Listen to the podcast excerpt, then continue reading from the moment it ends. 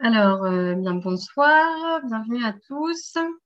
Euh, donc moi, je suis Astrid Chevance, j'anime ce cycle euh, qui s'appelle l'interprétation, sur lequel nous cherchons à réfléchir aux différentes façons dont la philosophie a pu approcher les problématiques de l'interprétation, afin de revisiter à la fois la pratique psychiatrique, le soin, mais aussi euh, la pratique scientifique, c'est-à-dire la recherche euh, en psychiatrie, qu'elle soit la recherche scientifique, euh, psychologique ou la recherche clinique. Alors ce soir, avec nous, c'est Charlotte Gindre qui va présenter. je rappelle qu'il y avait déjà une séance précédente sur ce thème, donc c'est au mois de février. Elle est disponible en ligne sur le site de la chaire de philosophie, année 4, cycle grand texte. Euh, nous avions parlé alors de Charles Taylor et de l'interprétation dans les sciences de l'homme. C'est une problématique vraiment de sciences sociales. Alors ce soir, c'est Charlotte Gindre qui nous a euh, proposé un texte qui s'appelle Esquisse d'une théorie des émotions de Jean-Paul Sartre. Donc euh, je vais présenter rapidement Charlotte. Charlotte est doctorante en philosophie et psychologie. Elle fait donc une thèse interdisciplinaire à Sorbonne Université avec donc euh, un professeur de philosophie qui est Claude Romano et un professeur de psychanalyse à Paris 7, donc Nouvelle Université de Paris, qui est Paul-Laurent Hanon. Charlotte, elle est normalienne, agrégée de philosophie. Elle a eu un master de philosophie et un master de psychologie clinique, c'est-à-dire qu'elle a pu exercer aussi en tant que psychologue clinicienne au CNPP Étienne Marcel. Donc elle allie les deux regards, le regard de clinicienne et le regard de philosophe. Dans sa thèse, elle travaille sur l'image de soi en mobilisant une approche philosophique à partir de textes de Jean-Paul Sartre, mais aussi euh, de Lacan et de Simondon.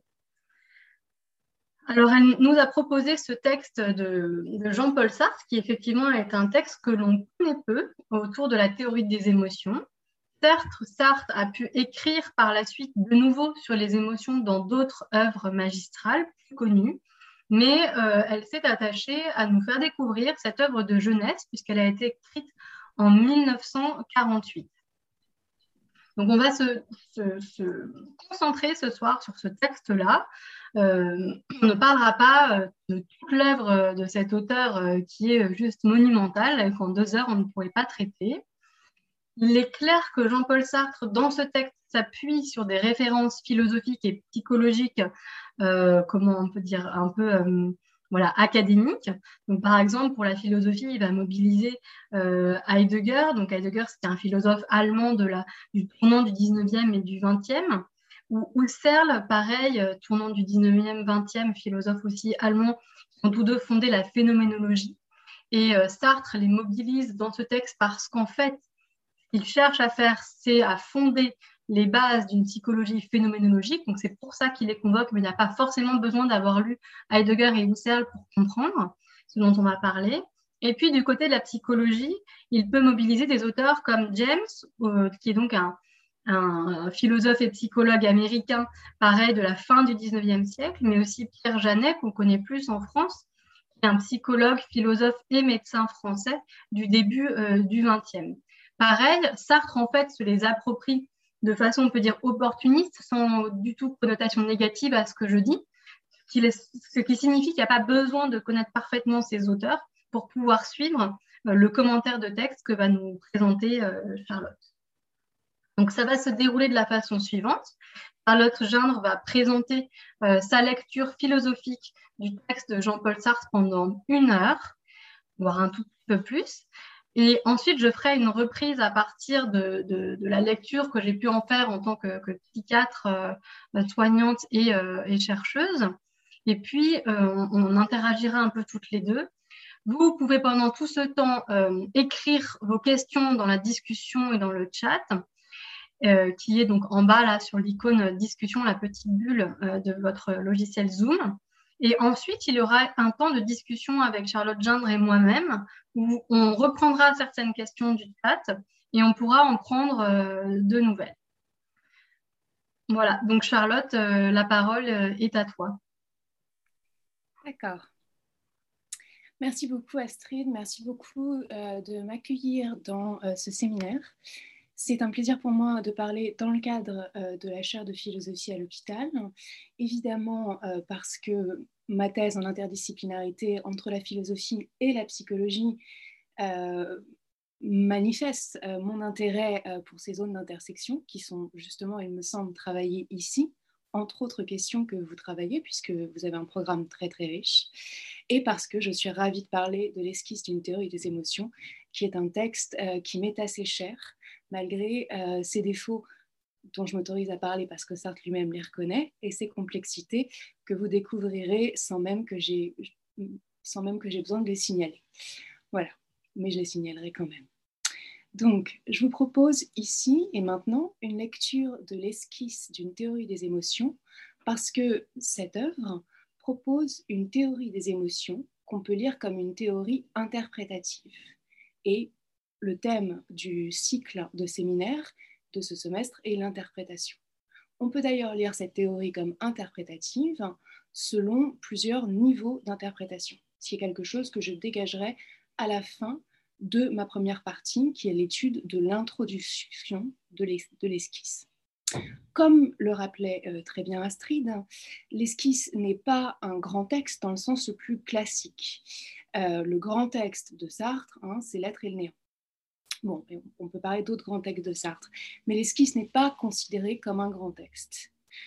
Euh, L'être et le néant, de plus touchant aussi à des questions euh, autour de l'émotion, en quelque sorte, cela a achevé de voler la vedette à un texte qui n'était guère qu'une esquisse, qui faisait partie d'une totalité plus complète, appelée la psyché, euh, que Sartre n'a pas fini et dont il a perdu une partie du manuscrit. Euh, Philippe Cabestan me disait l'autre jour qu'il y avait des Sartriens et des Sartriennes qui s'étaient affairés matériellement dans les greniers à essayer de retrouver le manuscrit, mais qu'il est impossible de le retrouver. Il faut accepter que nous avons perdu une partie de ce texte. Donc voilà, l'esquisse n'est pas un grand texte pour ces raisons-là, et en plus les sujets traités, il y a déjà beaucoup de chair dans l'être et le néant qui est un grand texte. Toutefois, en particulier dans la question de l'interprétation, en repasser par l'esquisse, me semble très intéressant. Et de plus, vous le verrez, c'est un texte euh, qui propose des thèses euh, percutantes et donc euh, qui peuvent nous intéresser ou donner, comme on dit parfois, matière à penser. Le texte de Sartre n'est pas qu'une proposition d'une théorie des émotions. Il y a trois grands gestes philosophiques qui sont effectués dans sa rédaction.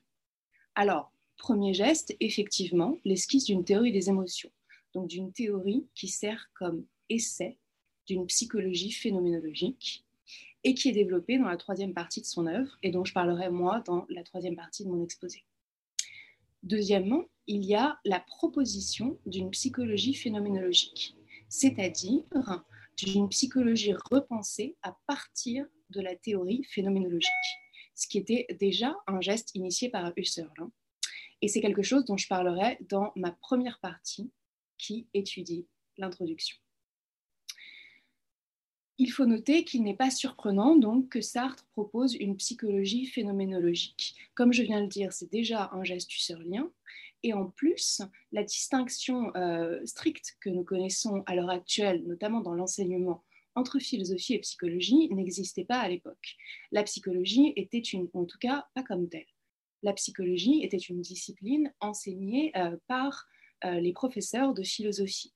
Qu'on pense euh, au cours en Sorbonne de Merleau-Ponty sur le développement de l'enfant, ou au fait que dans sa publication de l'imagination, qui est un des ouvrages qui précède l'esquisse, Sartre fait aussi un travail de psychologie que nous classons maintenant en philosophie, mais qui est tout de même une approche psychologique. Troisième grand geste, donc après la théorie des émotions et le fait de penser la proposition d'une psychologie phénoménologique, une critique des psychologies et de leurs propositions au sujet des émotions, qui va constituer la deuxième et la troisième partie de l'œuvre de Sartre et la deuxième partie de mon exposé. Donc je rappelle rapidement mon plan. Hein. Dans la première partie, euh, après, la fin de cette introduction, je vais étudier l'introduction euh, que Sartre donne à l'esquisse. Dans la deuxième partie, je vais étudier les critiques qui seront l'objet des chapitres 1 et 2 de l'œuvre de Sartre. Et dans ma troisième partie, je vais étudier la proposition d'une théorie des émotions qui est l'objet du chapitre 3 de Sartre.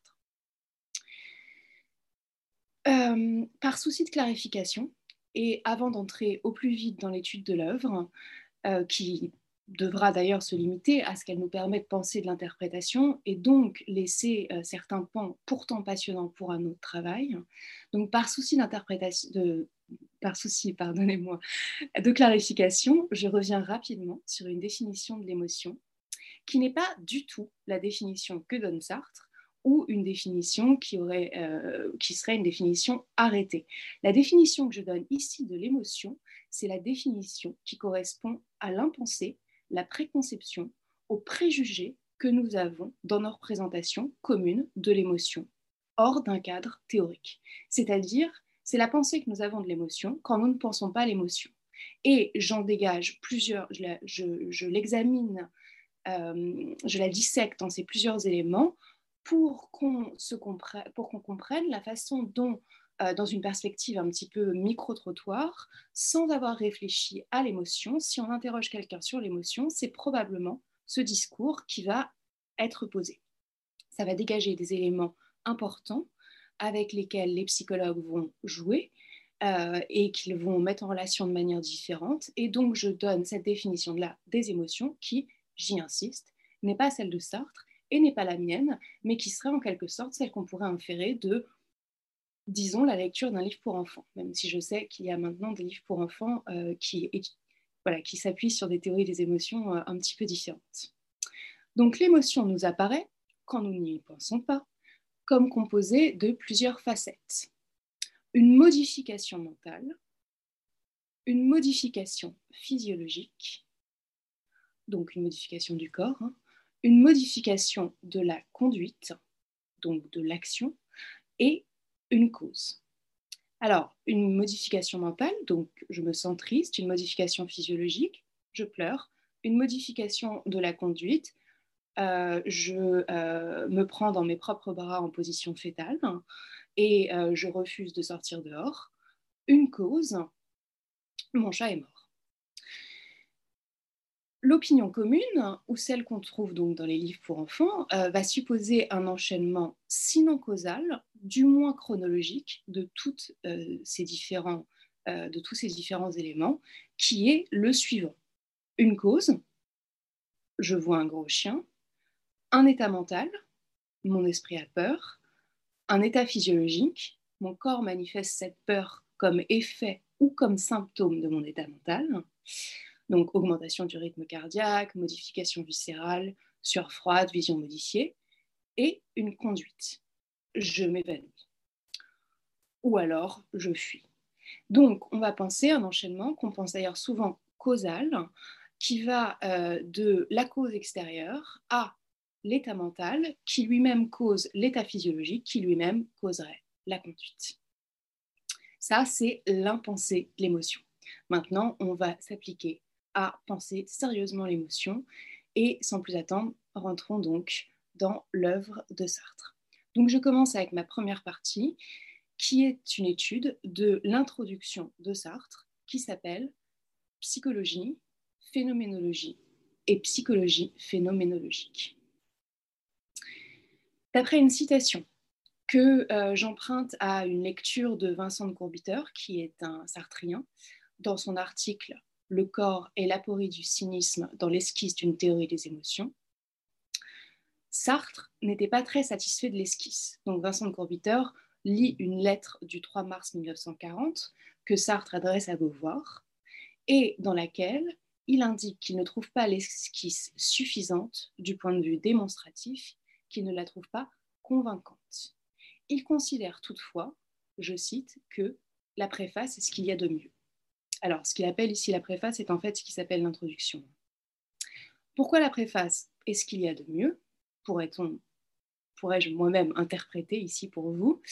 Parce qu'elle permet de présenter une vue et une critique de la phénoménologie, d'une part, et d'autre part, une proposition d'une psychologie, une, une, vue et une critique phénoménologique de la psychologie, pardon, et d'autre part, une proposition d'une psychologie phénoménologique.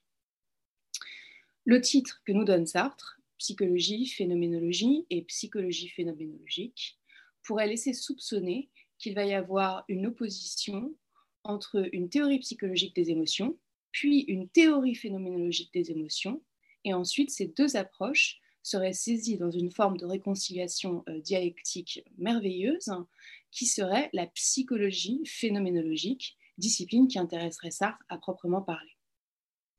En fait, ça n'est pas ce qui s'opère dans cette introduction.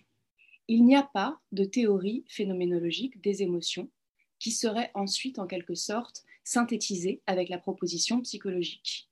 L'étude phénoménologique des émotions, à proprement parler, est renvoyée par Sartre à plus tard. Ce n'est pas quelque chose dont on va trouver un essai dans l'esquisse. Ce que Sartre va faire, c'est premièrement critiquer la psychologie à l'aune de la phénoménologie et deuxièmement proposer les bases de fondation et de supplémentation de l'approche psychologique à partir de la phénoménologie. C'est cette fondation et supplémentation de l'approche psychologique à partir de la phénoménologie qui constitue la psychologie phénoménologique, ou du moins son esquisse. Nous sommes ici donc au cœur du premier axe, euh, du premier geste philosophique que je détaillais dans mon introduction, à savoir la euh, du, deuxième, à savoir la proposition d'une psychologie phénoménologique. Comme l'indique la toute fin de l'introduction de Sartre, la théorie d'interprétation des émotions qu'il va ensuite proposer et qui constitue au premier geste que j'avais détaillé, euh, arrive à titre d'expérience de mise en application de cette psychologie phénoménologique. Le phénomène psychique émotion est étudié selon la psychologie phénoménologique pour éprouver le fonctionnement comme science de la psychologie phénoménologique. On comprend donc qu'il s'agit bien ici d'une esquisse. Alors, à l'intérieur de mon grand 1, qui commente l'introduction et qui en reprend le titre, petit 1, la phénoménologie. Pour comprendre le propos sartrien, et dans la mesure même où il ne s'agit pas ici d'effectuer un travail pour spécialistes, il faut déranger euh, l'ordre que Sartre se donne dans l'introduction. Sartre commence en effet par une critique de la psychologie, mais cette critique se faisant selon une perspective euh, phénoménologique, il faut dire quelque chose de la phénoménologie.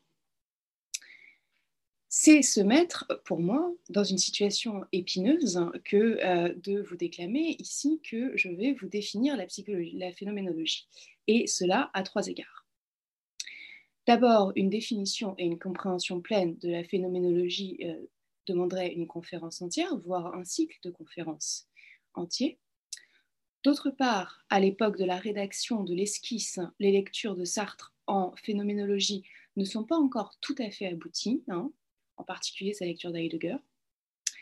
Enfin, et c'est ce qui explique le rejet fort de certaines et certains phénoménologues à l'égard de Sartre, sa lecture de Husserl, qui est le fondateur euh, de la psychologie euh, phénoménologique et le fondateur de la phénoménologie, et sa lecture de Heidegger, qu'il a donc moins lu sérieusement à l'époque, comme je viens de le dire, est parfois très personnelle, pour ainsi dire.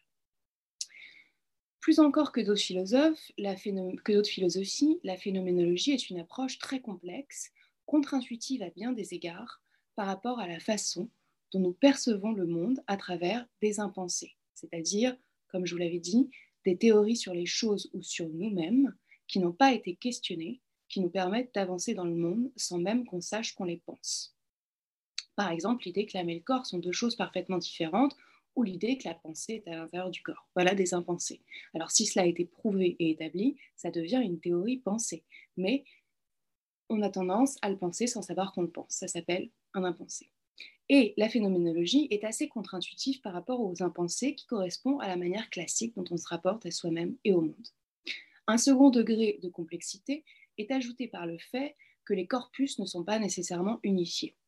Dans cette mesure, employer le terme de phénoménologie, si on se réfère au sens philosophique, doit se faire euh, avec des précautions précautions que je vais ici essayer de prendre tout en vous indiquant suffisamment pour que le reste de mon exposé vous soit plus intelligible. La phénoménologie se donne comme une sorte de philosophie fondamentale. au sens où elle se charge d'interroger ce qui vient avant toute chose dans le savoir philosophique, d'interroger les structures profondes de la connaissance et les modalités de la connaissance. Cela va lui permettre de donner une réflexion sur les structures profondes d'une science et une proposition de refondation de la philosophie en science rigoureuse. À cet égard, notons déjà qu'elle se situe dans une forme de légitimité à être utilisée pour penser cette science qu'est la psychologie. Pour penser la constitution du savoir, la phénoménologie fait un retour à l'expérience, à l'expérience de la conscience qui est conscience du monde. Par une expérience spécifique qu'on appelle la réduction phénoménologique, on en arrive à découvrir l'intentionnalité de la conscience, son caractère intentionnel. Qu'est-ce que cela veut dire? Dans l'expérience pure qu'on fait de la conscience, on découvre que la conscience est toujours conscience de quelque chose, qu'elle est toujours en rapport.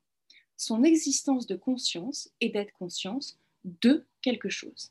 La conscience n'est pas une boîte dans notre cerveau ou dans notre corps en général où se déposent des représentations de perception. Je vois du rouge, mais cela veut dire que j'ai un vécu de rouge, cela veut dire que je vis le rouge, que ma conscience totale vit le rouge. Penser la conscience comme intériorité ne permet pas de rendre compte de ce qu'elle est. La conscience, c'est des actes de conscience, c'est des consciences de. Dans le retour à l'expérience se dégage aussi une autre proposition propre à la phénoménologie, qui est que l'expérience se présente à nous dans nos consciences de corrélation euh, se dégage dans nos consciences de corrélation de la conscience et du monde comme ayant déjà un sens propre qui est présent de façon immanente à l'expérience. Il y a un langage qui permet d'écrire le sens, il y a une interrogation, réflexive sur le sens, parce qu'il y a du sens avant le langage, avant l'interrogation réflexive. Un sens immanent aux structures du monde et de la conscience, et de la saisie, que la conscience va avoir du monde c'est parce qu'il y a du sens avant, présent de façon immanente à l'expérience, présent de façon immanente à l'expérience, que la description par le langage est rendue possible. La conscience, corrélat du monde, conscience en tant qu'elle est conscience du monde, est constitutive de sens avant même le langage ou l'interrogation réflexive. À partir donc de ces fondamentaux, la phénoménologie comme une sorte de philosophie fondamentale qui en passe par une expérience spécifique pour faire retour à l'expérience pure et qui pose ensuite l'intentionnalité de la conscience et un sens prélinguistique immanent à l'expérience, pour ramasser ce que je viens de dire, on peut ajouter deux aspects qui, vont nous intéresser dans notre lecture de l'esquisse. Premièrement, ce qui est également découvert dans l'investigation phénoménologique, c'est l'hétérogénéité la plus absolue, l'irréductibilité totale de la conscience et des phénomènes psychiques d'une part, et des objets dont la conscience est conscience d'autre part. On ne peut pas utiliser la même grammaire conceptuelle pour penser des réalités totalement différentes. Voir et être une chose qui est vue, c'est pas deux objets différents dont on peut parler de la même manière. Voir n'est pas un objet. On ne peut pas donc parler du fait de voir dans les termes de l'objet on ne peut pas parler des phénomènes psychiques dans les termes de l'objet. La conscience n'est pas un objet du monde, c'est la condition même de l'existence du monde. Dans mon expérience, c'est elle qui constitue le monde. Cela veut dire qu'on ne peut pas en parler dans les mêmes termes. Mais cela veut aussi dire, et cela va être très important dans l'interprétation que Sartre propose de l'émotion, qu'il n'y a pas de conscience sans monde. La conscience est conscience d'eux, et que dans la structure même de la conscience, il y a l'être du monde. Par ailleurs, et je vous indique immédiatement après quelle liaison je fais ici entre ces deux thèses, pour Heidegger, et d'après ce que nous en dit Sartre dans l'introduction de l'esquisse, pour la réalité humaine, l'existence est le fait d'assumer son être, d'en être responsable. Alors, qu'est-ce que cela signifie? Cela signifie que l'être d'un être humain, réalité humaine va être la première traduction qu'on va avoir de Dasein, hein, pour euh, celles et ceux d'entre vous qui sont un tout petit peu familiers ou familières avec Heidegger. Donc, l'être d'un être humain n'est pas reçu du dehors, comme l'aide de la lampe est reçue du dehors par la lampe. parce qu'il y a toujours un rapport à son propre être. L'humain est un être pour qui il en va pour lui de son être, c'est la formule consacrée. Un être qui a un rapport avec cet, avec cet être, et ce rapport est un rapport de compréhension, si obscure ou confuse cette compréhension soit-elle.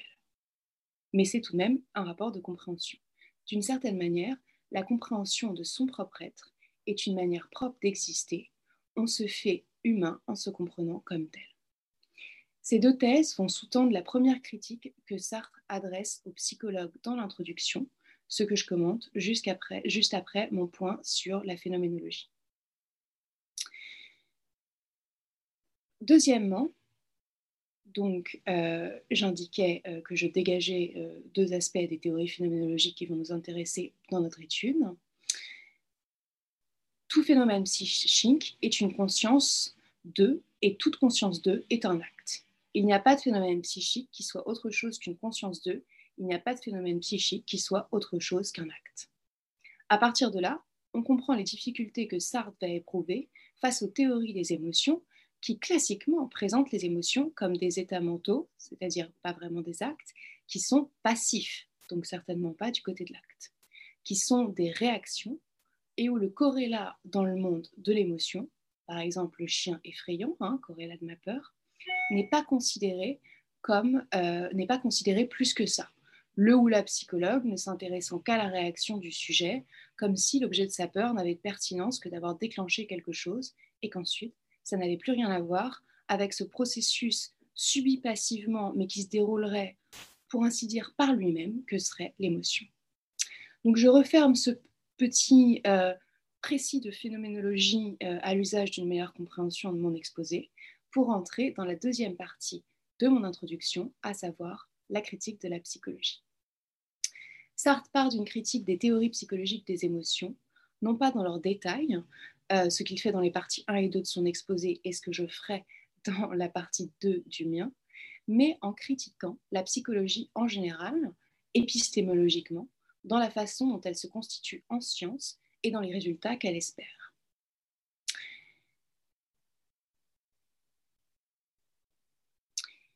Les différents courants qu'il désigne euh, et qu'il unifie sous le terme de psychologie, même s'il a parfaitement conscience de la diversité, comme on le verra plus tard, hein, se réclament, d'après lui, du positivisme, c'est-à-dire, après Auguste Comte, hein, qui, est le, qui conceptualise le positivisme, du fait de ne formuler de théorie scientifique qu'après l'observation ou l'expérience de faits. Même si, précise Sartre, les psychologues actuels, donc de son actualité à lui, ne se défendent pas d'interpréter. Toutefois, ce qu'elle et il interprètent, ce sont des faits, ou en tout cas des phénomènes compris comme des faits. Le problème à penser en termes de faits, c'est que cela isole et que cela prive de la signification. Un fait n'a pas de sens, il a une cause. On peut collectionner autant de faits qu'on ne le souhaite, on n'arrivera jamais à dégager une essence de la réalité humaine, un tableau global. Alors je précise rapidement euh, que euh, je vais m'épargner à partir de maintenant le terme d'essence, qui est pourtant très clairement utilisé par Sartre ici, pour éviter des considérations spécialistes sur le sens que cela a en phénoménologie, chez Sartre, chez Husserl, chez le Sartre de cette époque, chez le Sartre qui pense le texte, etc. Voilà, je vais au plus simple. La psychologie qui, prétend se priver en amont d'un a priori de la réalité humaine, donc de la projection d'une essence, pour aller observer avec objectivité et collecter des faits, ne pourra jamais en aval, avec ces faits collectés qui n'ont pas de sens, arriver à un sens qui serait celui de la réalité humaine. Ici, on commence à voir la façon dont Sartre va comprendre tout phénomène psychique, y compris donc l'émotion, comme une signification signifie la conscience totale. On peut, en s'installant dans l'émotion, qui est une signification, prendre la mesure du fait que ce qui est signifié, c'est la conscience totale. Et ce que nous dit Sartre ici, c'est qu'on ne fait jamais du total, on n'arrive jamais à une compréhension de la conscience totale en observant une collection de faits. Les faits ne signifient pas. Si on demande à une physicienne quel est le sens de la gravité, du fait que mon stylo tombe, elle va répondre ça n'a pas de sens, ça existe. Si on demande à un psychologue qui pense les phénomènes psychiques comme des faits, quel sens a la tristesse? Il pourra lui donner une cause, le chat est mort, mais si on lui dit oui, mais quel sens Quel sens ça a d'être triste quand le chat est mort? Il ne pourra pas répondre. Il dira simplement que cela existe. Et donc, par là même, il se privera de la découverte qu'il aurait pu faire l'interprétation de la tristesse, considérée non pas comme fait, mais comme phénomène psychique, de ce que signifie la tristesse, et donc, c'est-à-dire la conscience totale. C'est-à-dire une modalité ou une tonalité complète de la conscience d'un être humain à l'égard du monde et de sa situation d'existence à un moment donné. L'émotion exprime la manière dont un sujet vivant, humain, en tant que tel, éprouve le monde, éprouve son existence à un moment donné.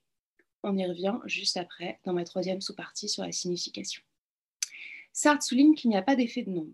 On peut collecter autant de faits qu'on le voudra, ce n'est pas parce qu'ils sont nombreux qu'ils vont se lier entre eux jusqu'à produire une signification et donc permettre à la, à la psychologue de connaître la réalité humaine.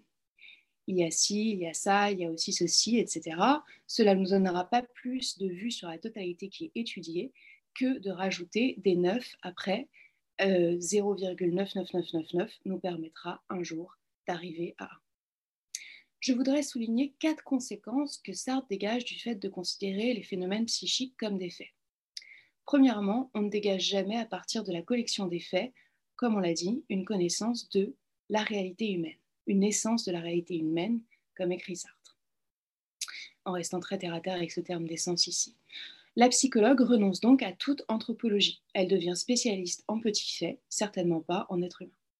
Deuxièmement, en réalité, et je pense que c'est un point tout à fait intéressant à penser sur la question de l'interprétation, même si ici ça n'est guère qu'une remarque au passage, si la psychologue refuse de penser une essence en amont de la réalité humaine, ou par exemple de l'émotion, et ne veut pas que collecter et, et, veut collecter des faits, le fait même qu'elle soit capable, parmi tous les événements qu'elle collecte, de dégager ceux qu'elle considère comme émotions, implique qu'elle a déjà une idée, une, essence implicite de ce qu'est l'émotion. C'est une essence implicite, et sinon elle n'arriverait pas à dire voilà une émotion, voici une émotion. Euh, la phénoménologie propose de passer des essences implicites avec lesquelles nous opérons tous et toutes à des essences explicites. Troisième euh, cas conséquence qu'on pourrait dégager du fait que Sartre euh, considère les phénomènes psychiques comme des faits, la classification du phénomène psychique comme fait l'isole. Un fait, c'est isolé. L'émotion, par exemple, est donc comprise et étudiée isolément des autres phénomènes psychiques. La mémoire, l'attention.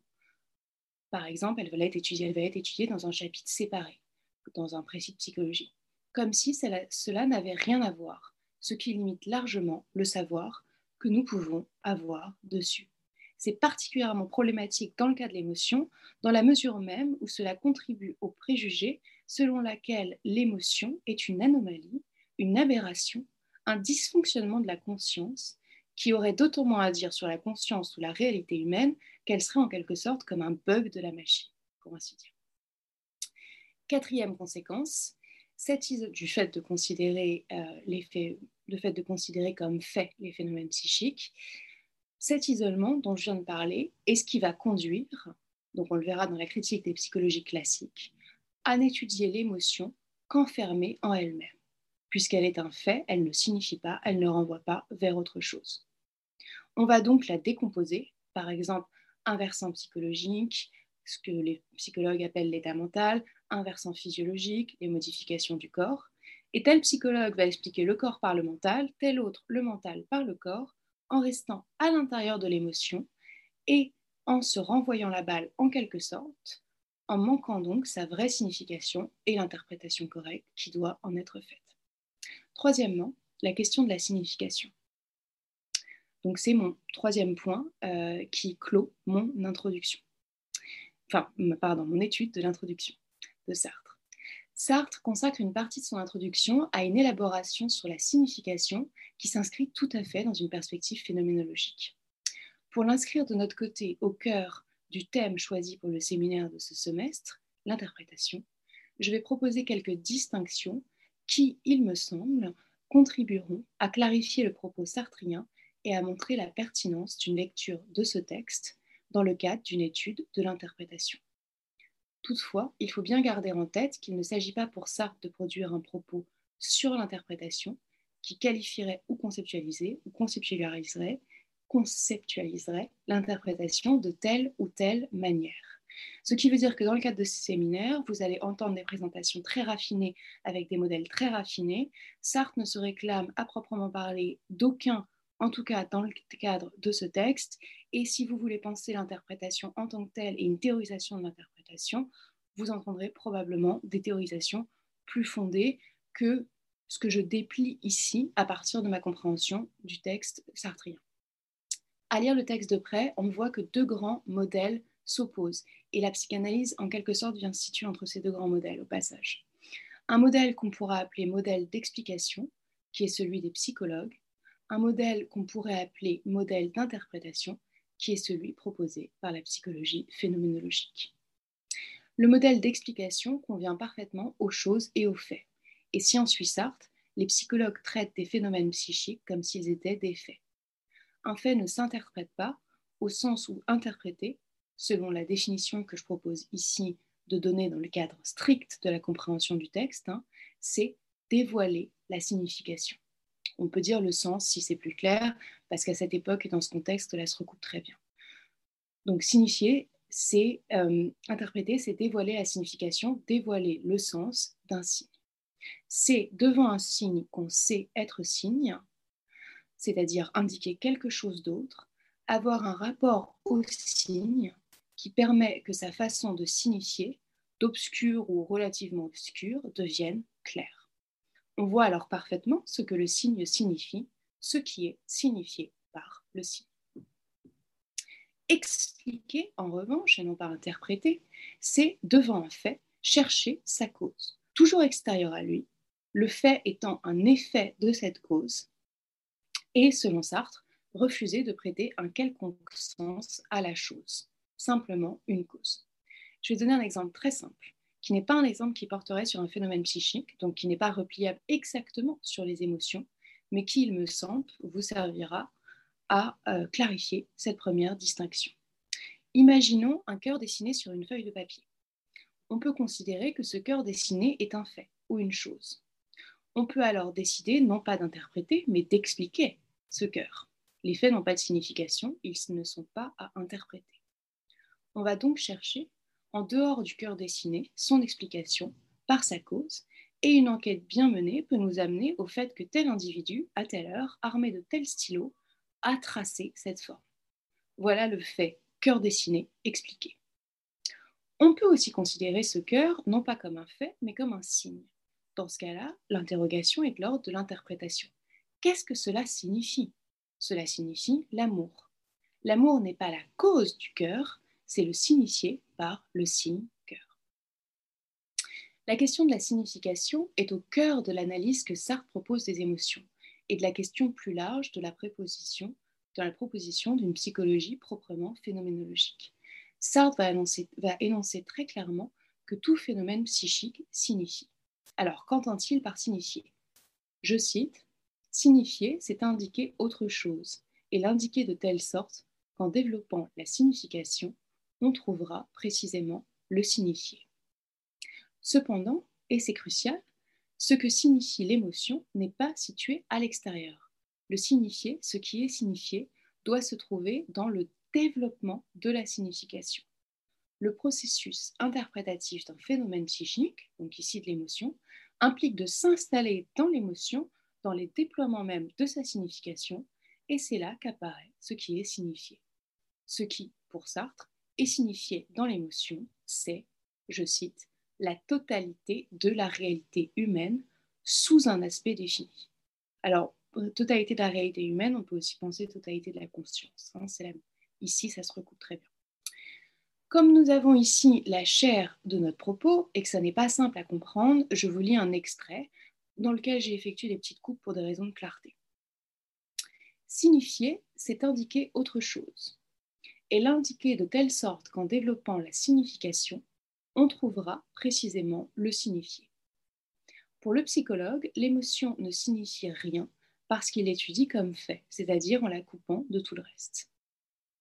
Si nous voulons faire de l'émotion, à la manière des phénoménologues, un véritable phénomène de conscience, il faudra au contraire la considérer comme signifiante d'abord. C'est-à-dire que nous affirmerons qu'elle est dans la stricte mesure où elle signifie. Donc le fait de signification pour l'émotion, ça n'est pas un accident, euh, comme un cœur tracé par réflexe. en fait, il y a eu un gribouillis d'enfants et accidentellement, ça dessine un cœur et donc ça signifie pour nous l'amour. Non, une émotion, ça n'est qu'une signification. Ça n'est que d'être une signification. Je reprends. Nous tenterons en développant la signification des conduites et de la conscience émue d'expliciter le signifié. Ce signifié, nous savons dès l'origine ce qu'il est. L'émotion signifie à sa manière le tout de la conscience. Elle exprime, sous un aspect défini, la totalité synthétique humaine dans son intégrité. Et par là, il ne faut point entendre qu'elle est l'effet de la réalité humaine. Elle est cette réalité humaine elle-même se réalisant sous la forme émotion. Donc ici, je reprends une formulation au sein de ce paragraphe qui est ce qu'il y a de plus compréhensible sur ce qu'est la signification pour Sartre. L'émotion exprime, sous un aspect défini, la totalité synthétique humaine. Donc l'émotion indique autre chose, mais cette autre chose ne lui est pas extérieure. Cette autre chose, c'est elle-même, en sens où l'émotion, c'est une expression de la conscience, elle-même comme conscience totale en totalité. Qu'est-ce que cela veut dire? Une émotion, c'est une conscience émue qui signifie, au sens où elle exprime la totalité de la conscience, la réalité humaine dans son ensemble, qui n'est pas un fait extérieur. C'est la conscience humaine qui s'exprime dans sa totalité en étant émue. L'émotion n'est pas un effet de la conscience humaine comme émue, c'est la conscience qui signifie la conscience sous un aspect défini, en l'occurrence l'émotion. L'émotion est donc une signification. Oui, le, chat de mon exemple n'est pas mort, ce qui fait que je ne suis pas triste, qui est plutôt heureux. Donc il est avec nous. Donc l'émotion est une signification. Elle signifie la totalité de la conscience humaine, le signifiant, puisque c'est ce qui signifie, et le signifié, puisque l'émotion, c'est la conscience émue, donc c'est la conscience. La totalité de la conscience s'exprime sous un aspect défini, nous dit Sartre, dans l'émotion, mais c'est bien la totalité qui s'exprime. On verra le détail de la signification sous un aspect défini dans la troisième partie de mon exposé, quand on parlera de la théorie des émotions selon l'esquisse de la psychologie phénoménologique. En conclusion de cette étude de l'introduction, quelle interprétation donc pour les émotions? Il semble qu'on pourrait en dégager trois types. Un premier type qui est donné dès l'introduction. L'émotion signifie, et ce qu'elle signifie, c'est la conscience totale. Ou plutôt, la conscience totale se signifie en étant émue. C'est donc la première interprétation au sens d'une recherche du signifié. Le signifié est la conscience, la totalité de la, ou la totalité de la réalité humaine. Deuxième interprétation possible, comme pour interpréter les émotions, une interprétation sur la manière qu'a l'émotion de signifier la réalité humaine. Il va falloir voir comment est signifiée dans l'émotion la conscience totale et interpréter ce comment trouver son sens. Ce sera l'objet de la troisième partie dans lequel euh, je reviendrai euh, sur des exemples différenciés d'émotions que donne Sartre. Une troisième interprétation serait de dégager à travers la signification de l'émotion ce qu'elle nous dit du signifié, la conscience, et ce qu'elle nous apprend de plus dessus.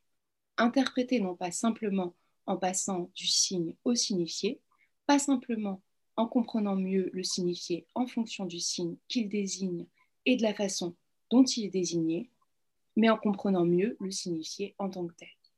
Dégager, par exemple, par le déploiement de la signification, une couche de structure ou de mode d'être de la conscience. Donc pas simplement voir quel est le signifié auquel ça renvoie, mais en savoir plus sur le signifié. Sartre renonce, dans le cadre de cette œuvre, à cette enquête. Il ne s'agirait plus d'une psychologie phénoménologique des émotions, mais d'une étude phénoménologique des émotions à proprement parler, qui permettrait d'arriver à tel résultat. Il est possible qu'en plus de la déception liée au caractère parfois peu convaincant, Sartre dit que ça n'est pas bien démontré dans l'aide que je vous citais de sa théorie des émotions, Sartre soit déçu également de ne pas proposer une étude proprement phénoménologique des émotions qui dégagerait les structures ou les modes d'être de la conscience, de ne pas pousser l'interprétation jusque-là. Toutefois, Sartre dit être heureux de son introduction. Et ici, on le comprend mieux. Cette introduction, elle mérite d'exprimer son programme, son désir et de clarifier ce que la phénoménologie peut dans le champ de l'étude psychologique, sujet qui retient son intérêt durant toute sa carrière et qui nous permet de rendre compte, en plus de mille aspects de la pensée de Sartre, de la proximité des Sartriens et Sartriennes et des psychologues, y compris même les cliniciennes et cliniciens. J'en arrive à ma deuxième grande partie, à savoir la critique. La partie critique de l'esquisse est ample on retrouve la même organisation que dans la transcendance de l'ego, et, ici quelque chose qui est un texte antérieur, et ici quelque chose de très professoral, voire même quelque chose d'assez cagneux, dans le fait de débuter par une critique précise de théories concurrentes, d'y consacrer des développements très longs pour en arriver à son propos. Reste euh, tout de même que la lectrice pourrait s'y perdre à lire renvoyer chacun au pied du mur les, psychologues euh, de façon séparée et avec une telle application, on pourrait soupçonner qu'il ne s'agit pas, comme l'indique l'introduction, de l'esquisse d'une psychologie phénoménologique qui étudierait l'exemple de l'émotion, mais bien d'une esquisse d'une théorie des émotions dans laquelle l'émotion est le souci principal. Bon, ça n'est pas le cas. Il y a deux volets de cette critique euh, et, qui, et, qui, pour Sartre, vont constituer deux chapitres différenciés. Ce qu'il appelle Grand 1, les théories classiques, donc c'est son premier chapitre. Deuxième chapitre, la psychanalyse. Je commence par les théories classiques. Donc, on note pour commencer que Sartre critique surtout euh, James Janet et Janet, puis ensuite Vallon, Guillaume et Dembo. Deux remarques c'est tout à fait d'époque. Merleau-Ponty donne un cours sur le développement de l'enfant en Sorbonne de 1949 à 1952, qui traite en partie de ses auteurs. On peut même, dans une certaine mesure, se demander euh, si Sartre ne s'intéresse pas tant à la psychologie, en partie parce que Merleau-Ponty était un spécialiste. Donc, ces questions sont tout à fait d'époque. Euh, deuxième remarque, il est intéressant de voir Sartre parler d'une théorie classique de l'émotion et ne pas citer Aristote, Descartes, Spinoza peut-être, mais bien des psychologues. Donc ici, on est bien dans le projet de la fondation d'une psychologie phénoménologique. Pour bien comprendre les critiques successives, rappelons que dans l'introduction, nous avons dégagé plusieurs éléments dans l'émotion, qui ne sont pas le geste de, Sartre, hein, qui sont notre proposition explicative des impensés. Donc la modification mentale, la modification physiologique, la modification de la conduite et la cause. Les théories que Sartre présente vont combiner différemment les éléments, ce qui constituera différentes théories qui permettent différentes explications de l'émotion, ou du moins d'un de leurs aspects. Il faudra se demander si ces explications sont des interprétations. Je reprends ces théories rapidement et en particulier celles de James et de Janet. Sartre commence avec la théorie de James, qu'il ne prend même pas la peine de rappeler. C'est dire le côté déjà classique. Et on a oublié l'importance que James avait à ce moment-là. James explique l'émotion comme suit. La modification physiologique, pleurs, augmentation du rythme cardiaque, par exemple, qui devient la cause de la modification mentale, ou alors qui est perçue par la conscience et cette perception est elle-même l'émotion. Donc, je suis triste parce que je pleure.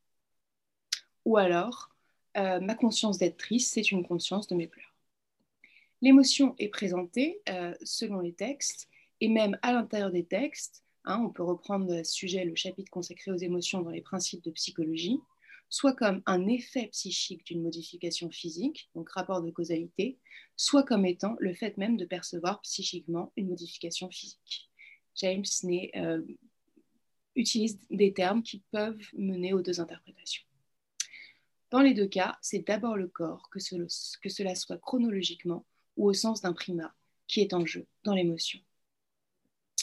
Sartre reprend les critiques adressées classiquement à James. Alors la critique la plus classique, c'est l'incompréhensible du passage euh, du quantitatif au qualitatif. C'est-à-dire qu'on voit que des émotions très différentes, par exemple la joie et la colère, vont avoir une même fondation euh, physiologique, augmentation du rythme cardiaque, euh, tendance à l'activité, à l'activité du corps, etc. Et qui va être par exemple plus forte dans la colère certes, mais la joie, ça n'est pas une colère plus forte. Des modifications quantitatives, qui est tout ce qu'on peut, euh, tout ce qui va différencier certaines émotions les unes des autres, ne peuvent pas expliquer des modifications qualitatives aussi massives que celles qui différencient les émotions. Donc Sark reprend les critiques adressées à James et il ensuite les résume et les déploie en reprenant deux aspects qui se retrouveraient selon lui dans toutes. D'une part, il nous dit que dans l'émotion, il y a plus que la conscience du corps. Donc, par exemple, si on prend la terreur, la terreur est quelque chose d'immense. Il est difficile d'imaginer que ce soit juste un effet ou même la perception d'un état physiologique. Vous voyez, ça semble tout à fait outrepasser ça, la perception d'un rythme cardiaque accéléré, de sueur froide, d'une boule au ventre, etc. Autre chose euh, est l'émotion, et aussi, nous dit ça, non pas uniquement plus, mais aussi que la conscience du corps, mais aussi autre chose que la conscience du corps. Même euh, si objectivement perçue, c'est-à-dire perçue par une observatrice extérieure, l'émotion se présente comme un désordre physiologique, en tant que phénomène de conscience, elle a un sens, elle signifie quelque chose, elle n'est pas un désordre pur. Ça, c'est effectivement la théorie de Sartre mais ici il la met dans des termes compréhensibles, même hors d'une approche phénoménologique de la question. L'émotion se pose comme une certaine relation de notre être psychique avec le monde. Et cette relation, ou plutôt la conscience que nous prenons d'elle, n'est pas un lien chaotique entre moi et l'univers. C'est une structure qui est organisée et qui est descriptible.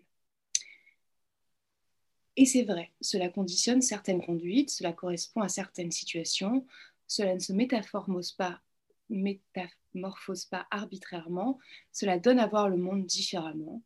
Dans l'émotion, on n'est pas hors de tout sens, passer de l'autre côté du sens pour un instant, comme une espèce d'évanouissement du sens dans un grand désordre avant de revenir dans le sens. On est dans un sens différent, mais avec une organisation. On n'est pas juste troublé, on est qui on est, mais avec un vécu très différent du vécu qui précédait l'émotion. Je passe à la critique de Janet. Sartre passe ensuite à Janet et part de la critique que Janet a fait de James en lui reprochant de manquer le psychique. La théorie de Janet est la suivante. L'émotion est une conduite d'échec ou une conduite moins bien adaptée que la conduite initialement requise qui détourne l'énergie psychique qui se libère dans un autre chemin. On voit ici deux choses. D'abord, la modification psychique précède la modification organique, donc c'est l'inverse de ce qui était proposé chez James. D'autre part, l'émotion, la modification psychique même, est considérée comme une conduite, ce qui nous rapproche de la théorie sartrienne. Donc le circuit est ici le suivant. Il y a une cause, par exemple une situation trop difficile à tenir. Donc Jeannet cite l'exemple de ces patients qui doivent parler euh, de leur vécu, de leur expérience, révéler leur souffrance, ce qui les met dans un grand état de tension. Donc là, la situation trop difficile à tenir induit une conduite mal adaptée, une conduite d'échec. Donc à la place de parler, fondre en larmes. Et cette conduite d'échec est la cause des modifications corporelles, donc les larmes. L'émotion, comme tout, n'est plus la conscience des modifications corporelles, comme chez James, mais la conscience d'un échec et d'une conduite d'échec. On réintroduit le psychique, la conscience, et en même temps, on reste mécaniste. Sartre, pourrait-on dire, apprécie la réintroduction du psychique ici, mais ne pourra considérer comme convaincante l'hypothèse mécaniste de la dérivation de l'énergie nerveuse. Parce que, à nouveau, il manque ce plus à comprendre dans l'émotion. L'émotion est plus que cela.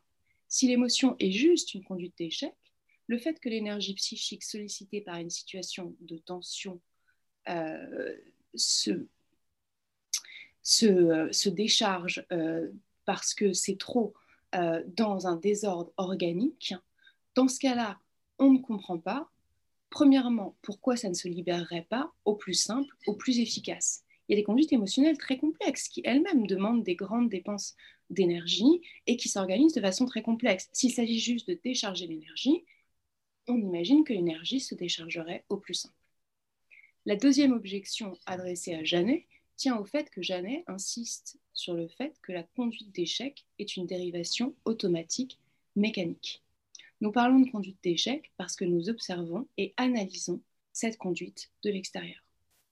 Mais pour Janet, ce n'est pas la conscience qui considère la conduite supérieure et considère, et considère la conduite émotive adaptée comme conduite d'échec dans le moment même de sa réalisation. C'est une dérivation d'énergie qui s'effectue de manière mécanique. On retrouve donc l'objection adressée à James. Pourquoi l'émotion n'est pas, dans ce cas-là, pur désordre? L'émotion signifie, elle a un sens, on voit bien qu'elle est plus. Mais on ne peut pas expliquer ce plus, sa spécificité, le sens qu'elle a pour nous, simplement à partir d'une dérivation vers une conduite moins coûteuse. Et il n'est même pas sûr que la dite conduite soit moins coûteuse. L'émotion est évidemment plus qu'une simple organisation. Par ailleurs, une dérivation échoue à expliquer la diversité et la pluralité des conduites émotionnelles possibles. Avec Janet, donc, à la fois on se rapproche de la théorie de Sartre, mais en même temps, on n'y est pas encore. On s'en rapproche. L'émotion est issue d'une conduite. On se rapproche de l'action et pas du fait de considérer l'émotion comme une réaction physiologique comme chez James. L'émotion n'est pas, chez Sartre, une réaction. Je pleure quand on m'annonce quelque chose de triste, comme mon nez coule quand je sors dans le froid. Non, ce n'est pas ça. L'émotion est une action, une conduite les réactions physiologiques se comprennent à partir de l'action de la conduite. On se rapproche aussi de la théorie de Sartre parce que selon certaines formulations ambiguës, on pourrait penser par moment que Janet comprend cette modification comme intentionnelle, comme ayant une intention. Je pleure pour éviter la situation trop difficile de parler à mon psychiatre et non pas je pleure parce que la situation est trop difficile. Mais on n'est pas encore, on n'est pas encore dans la théorie de Sartre. Pourquoi? Deux points. L'émotion est toujours pensée dans sa désorganisation, comme n'ayant pas de sens, comme ne menant à rien. Même si elle évite, euh, même si une patiente évite de parler au psychiatre, euh, euh, elle se sort d'affaire plutôt que de constituer quelque chose de nouveau. Ce n'est pas quelque chose d'organisé, là, que nous propose Janet. Deuxièmement, malgré les formulations parfois ambiguës, Sartre nous dit que Janet maintient l'émotion comme un automatisme, un effet mécanique, une dérivation de l'énergie. Donc on pleure non pas pour éviter de parler, mais parce qu'on n'arrive pas à parler, et l'énergie se dérive vers ce désordre qu'est la crise de larmes. L'être ému est passif devant cette conduite d'échec qui décharge et détourne autrement l'énergie psychique. Donc il n'y a pas de stratégie d'évitement, d'évitement, même à demi-consciente, même dans une forme de duperie de soi la qualification de conduite d'échec ne fonctionne que pour l'observatrice. Ce n'est pas la personne elle-même qui se conduit en visant l'échec, même dans une semi-conscience. Si je suis émue, mon émotion n'est pas mon échec. C'est un échec qui m'arrive. Astrid, euh, j'ai une question. Euh, je sais que tu m'avais dit que c'était 1h15 d'exposé maximum, mais est-ce que ça veut dire que c'est jusqu'à 19h15 maximum ou est-ce que ça comprend le fait qu'on a commencé à 10 ah, T'inquiète pas, si tu as besoin d'être jusqu'à 19h30, je préfère que tu déplies la pensée euh, que tu as proposée correctement plutôt que tu accélères et qu'on ne comprenne plus rien. Alors, ça ferait pas, euh, évidemment, je proposerai jamais une coupe qui attaquerait le sens. Simplement, je pourrais laisser de côté la critique de la psychanalyse si tu préférais que nous finissions à 19h15. Non, je pense que c'est un moment important du texte de Sartre. Justement, euh, quand on parle beaucoup de conscience et qu'il repousse un peu la théorie de l'inconscient là-dessus, je pense qu'au contraire, c'est un moment essentiel du texte. Donc, euh, fais-le. Très bien. Merci. Donc, je continue sur la critique de la psychanalyse. Je traite ici la psychanalyse comme troisième théorie psychologique critiquée, comme troisième moment critique donc, mais euh, je pense qu'il est intéressant de faire une remarque formelle. Sartre, après avoir proposé une introduction, propose donc une partie 1, la critique des théories classiques, puis une partie 2, la critique de la théorie psychanalytique. Le volet critique de la psychanalyse est donc traité à part. La psychanalyse n'est pas, pour Sartre, une des psychologies classiques qui propose une théorie classique l'émotion. On peut tout à fait proposer une interprétation internaliste de cette division. L'interprétation psychanalytique, donc à l'intérieur du texte, l'interprétation psychanalytique des émotions rapproche Sartre de son propos de façon nettement plus conséquente.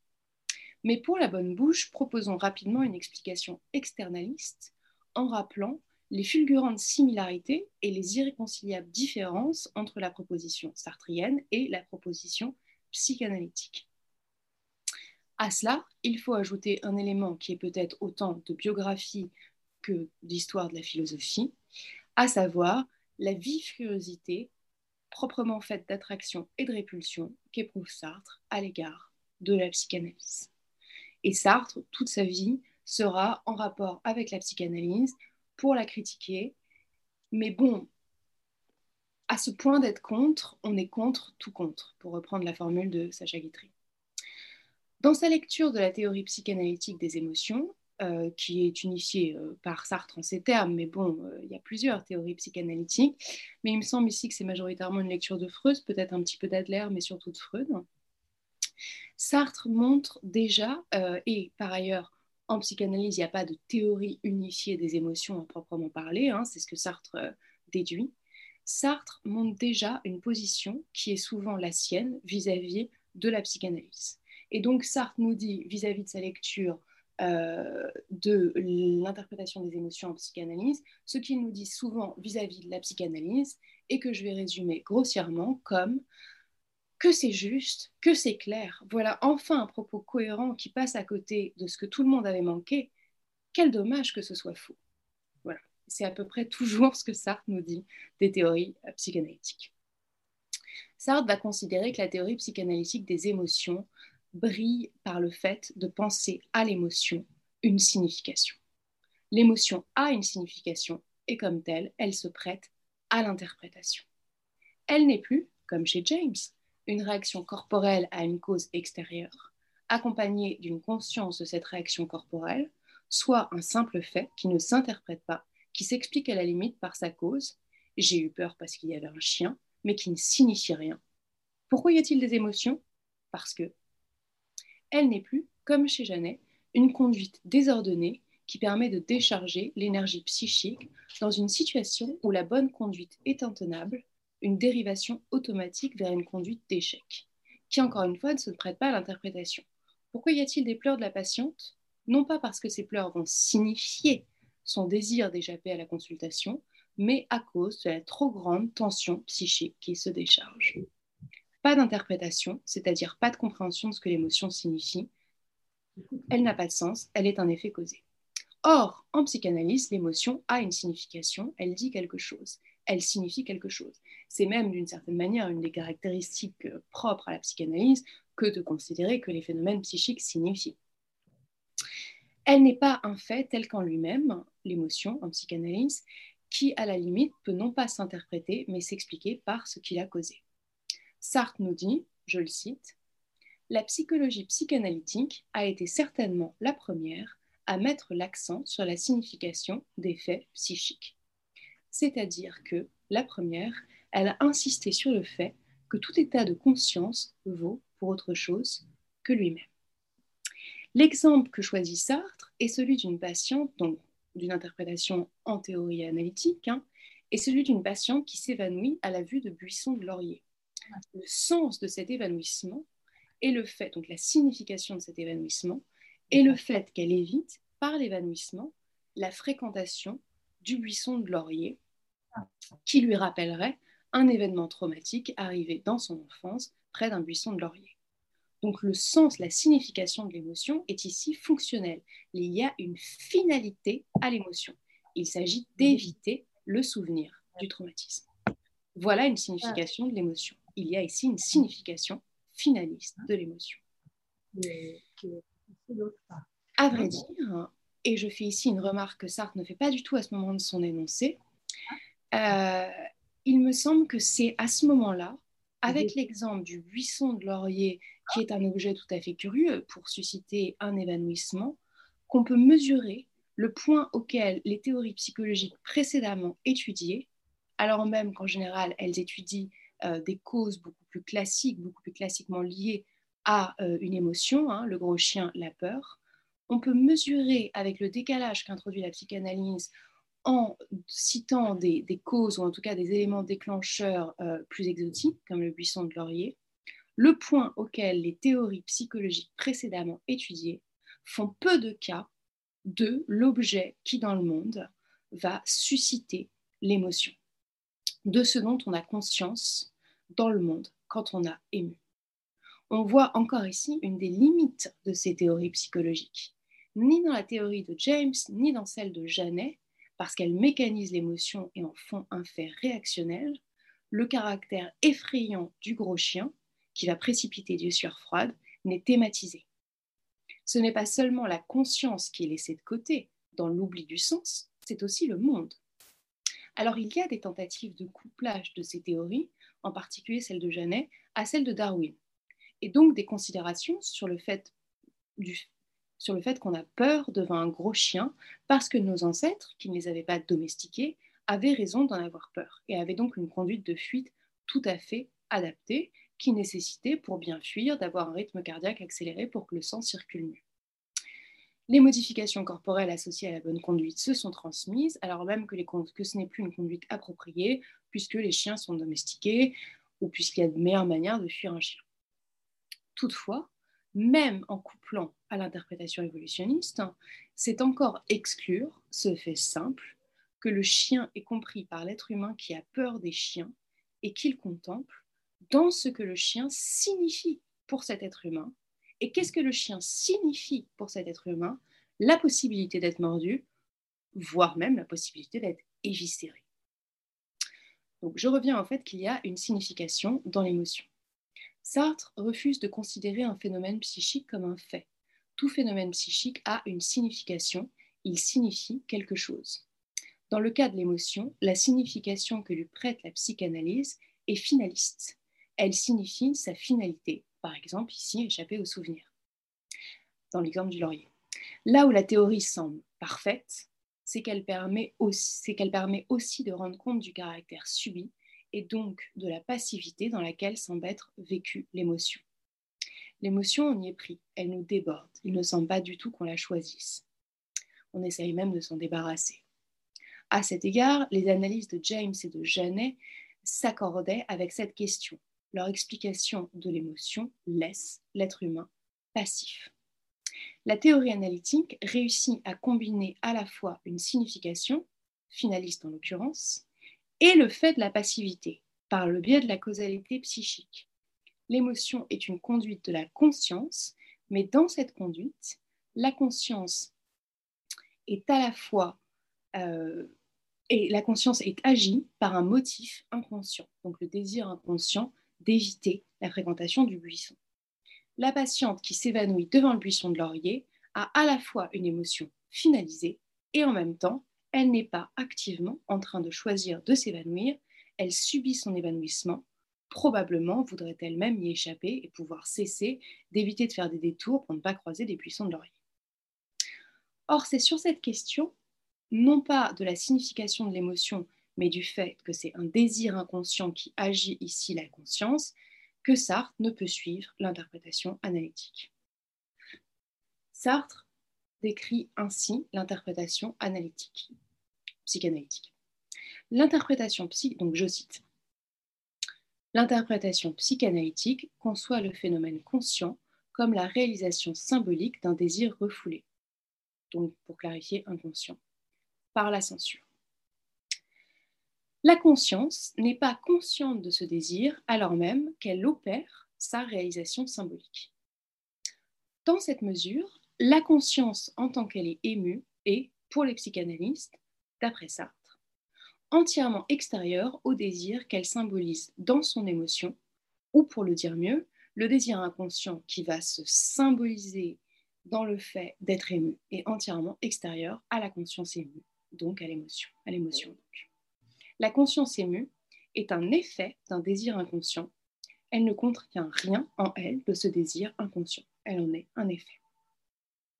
Le désir euh, inconscient cause l'émotion, il l'explique, on retombe dans une forme de causalité mécanique où ce que l'émotion signifie, elle le signifie sans savoir qu'elle signifie. Donc on est entre le système interprétatif et le système explicatif ici. Or, l'émotion est un phénomène psychique. Une émotion, c'est une conscience émue. Et la conscience émue signifie quelque chose de tout à fait extérieur à elle. Elle devient pur effet. Cela veut aussi dire que pour interpréter l'émotion, on ne peut pas regarder l'émotion seule. Ce n'est pas elle qui nous révèle sa signification, parce que sa causalité est externe à elle-même. Le désir inconscient si on ne dispose pas d'une méthode d'investigation qui nous permet de retrouver ce désir inconscient, si on ne dispose pas euh, d'une vue plus générale de la personne, on ne pourra jamais trouver la signification de ce que l'émotion signifie simplement en regardant l'émotion, dans un dévoilement simple de l'émotion. À partir du moment où sa signification ne peut se révéler que par la pensée et la conscience elle-même de la personne qui s'évanouit, la personne qui s'évanouit ne pourra jamais s'installer dans son émotion et y découvrir sa signification. L'explication vient de l'extérieur, de, la, levée de la censure du désir inconscient. À partir du moment où sa signification ne peut, ou la signification de l'émotion ne peut se révéler que par la pensée de quelque chose qui lui est extérieur, peut-on encore parler de signification propre à l'émotion? L'émotion redevient un fait pur. Si on n'a pas la clé du désir inconscient, pour les psychanalystes, elle ne signifie pas en elle-même et donc on est à nouveau dans les mêmes problèmes. Parce que Sartre ne peut pas accepter une telle interprétation. C'est d'une part diviser la conscience, chose impensable puisque la conscience pour Sartre n'est rien d'autre que son apparition à elle-même, et donc elle est toujours totale. Et d'autre part, c'est faire de la conscience émue une chose sur laquelle l'inconscient aurait agi et qui agit en signifiant sans savoir qu'elle signifie, sans savoir ce qu'elle signifie, en l'occurrence le désir inconscient. Cela ne fonctionne pas avec la compréhension qu'a Sartre de la conscience. Je cite, La conscience, si le cogito doit être possible, est elle-même le fait, la signification et le signifié. Le signifié ne peut pas être au dehors parce que la conscience ne peut pas signifier sans savoir ce qu'elle signifie. Sartre reconnaît différents degrés, je cite, de condensation et de clarté. La conscience peut signifier, sans être dans un rapport totalement clair, limpide, décisionnel et réflexif, où elle se dit et maintenant je, signifie ceci.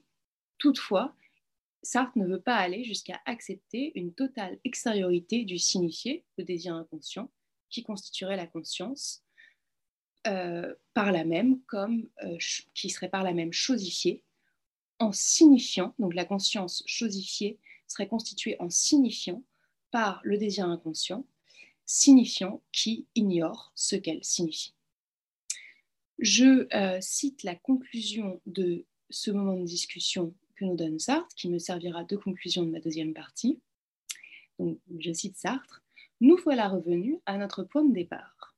Une théorie de l'émotion qui affirme le caractère signifiant des faits émotifs doit chercher cette signification dans la conscience elle-même. Autrement dit, c'est la conscience qui se fait elle-même conscience émue pour les besoins d'une signification interne. Et j'en arrive maintenant à mon grand 3, esquisse d'une théorie phénoménologique des émotions. La troisième partie de l'œuvre est le moment où Sartre présente ce qui a proprement parlé son esquisse d'une théorie des émotions, une théorie de psychologie phénoménologique donc. Donc ce que j'avais dégagé comme premier axe.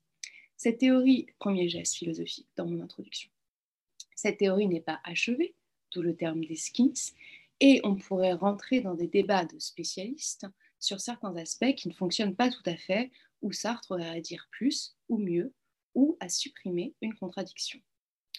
Toute remarque que je m'autorise dans la mesure même où Sartre s'avoue lui-même déçu. Toutefois, cette théorie interprétative mérite notre attention, ne serait-ce que parce que ne serait-ce que par son originalité et son aspect percutant.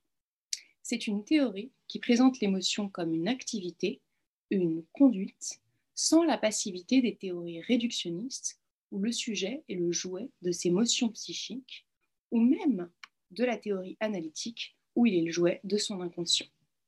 Si on se situe comme ami ou comme clinicienne face à quelqu'un qui a face à un être en proie à une émotion, et qu'on lit trop rapidement le propos sartrien, ce qu'on ne va pas faire ici, sans faire attention à la notion de conscience euh, pré-réflexive ou à celle de sérieux de l'émotion, ce qu'on va étudier, donc on va y faire attention. Mais si on lit trop rapidement sans faire attention à ces deux notions, on pourrait alors être incapable d'empathie, peiner même à être dans la position du care qu'on pourrait attendre du côté des thérapeutes. Si on ne fait pas attention aux subtilités de la conscience irréfléchie et du sérieux de l'émotion, et qu'on applique cette théorie à nous-mêmes en tant que nous avons des émotions, on pourrait être saisi par la cruauté que représente le fait de nous imputer non seulement la responsabilité de nos émotions, euh, enfin, de nous imputer la responsabilité de nos émotions, en tant que l'émotion est une conduite de la conscience, mais pas une conduite qui serait, par exemple, l'effet d'un désir, lui, inconscient, puisqu'il n'y a pas d'inconscient. Je commence, petit 1, par une présentation rapide de la théorie des émotions. La théorie sartrienne de l'émotion est la suivante. Face à une situation donnée, la conscience se transforme d'elle-même, ce qui veut dire, comme toute conscience est conscience de, qu'elle transforme le monde. Elle transforme sa façon d'être conscience du monde et donc change de monde.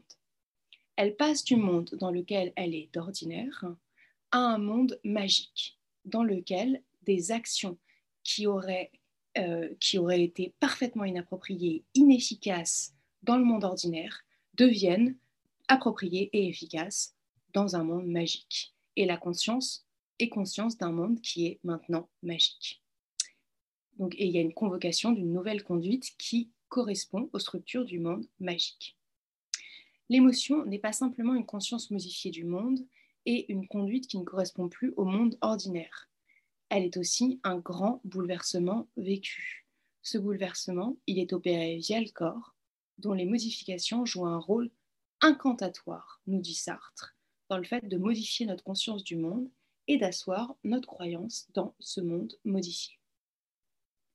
Sartre propose une série d'exemples qui, à partir du schéma que je viens de vous donner et des précisions que je vais ensuite ajouter, précision même qui font que si l'émotion est bien une action de la conscience, elle n'est pas pour autant volontaire ou voulue ou encore une comédie, donc Sartre propose euh, une, série d'exemples euh, et en, en, étudiant euh, deux, et à partir du petit circuit que je viens de vous donner, il sera facile de reprendre, si vous le souhaitez, pour les autres émotions que Sartre étudie et de comprendre simplement dans cette partie 3 ce que Sartre dit des autres émotions. Donc, moi, je ne les reprends pas toutes, hein, façon de traiter des passions, puisque c'est un séminaire sur l'interprétation plus que sur l'émotion. Mais je vous propose un exemple, et d'ailleurs, je ne brille pas par mon originalité, puisque c'est l'exemple canonique, probablement parce que c'est celui qui fonctionne le mieux, c'est-à-dire celui de la peur passive et de la peur active. La peur passive donne comme conduite, par exemple, l'évanouissement devant un gros chien, qui couronne euh, une série de vécus corporels bien connus. Augmentation du rythme cardiaque, sueur etc.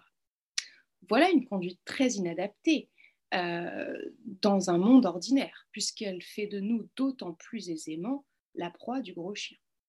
Mais ça n'est pas du tout une conduite d'échec au sens décrit par Janet, une désorganisation où l'énergie psychique de l'attention se décharge, pour ainsi dire, n'importe comment. C'est une modification du monde qui se réalise dans la conduite d'évanouissement.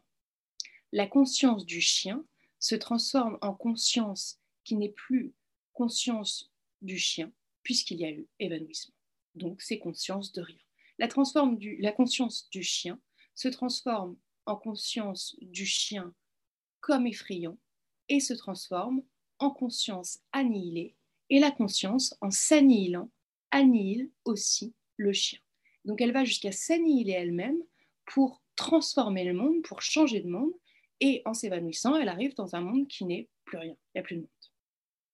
Le chien est donc magiquement supprimé. Dans un monde magique, par l'évanouissement, le chien a disparu. Dans le monde ordinaire, le chien est tout à fait réel. Mais dans un monde magique, ma conscience était parfaite et maintenant je suis conscience d'un monde qui est magique dans l'émotion. Dans un monde magique, ma conduite d'évanouissement était parfaitement adaptée Et il s'agit même d'une réussite. Le chien est annihilé.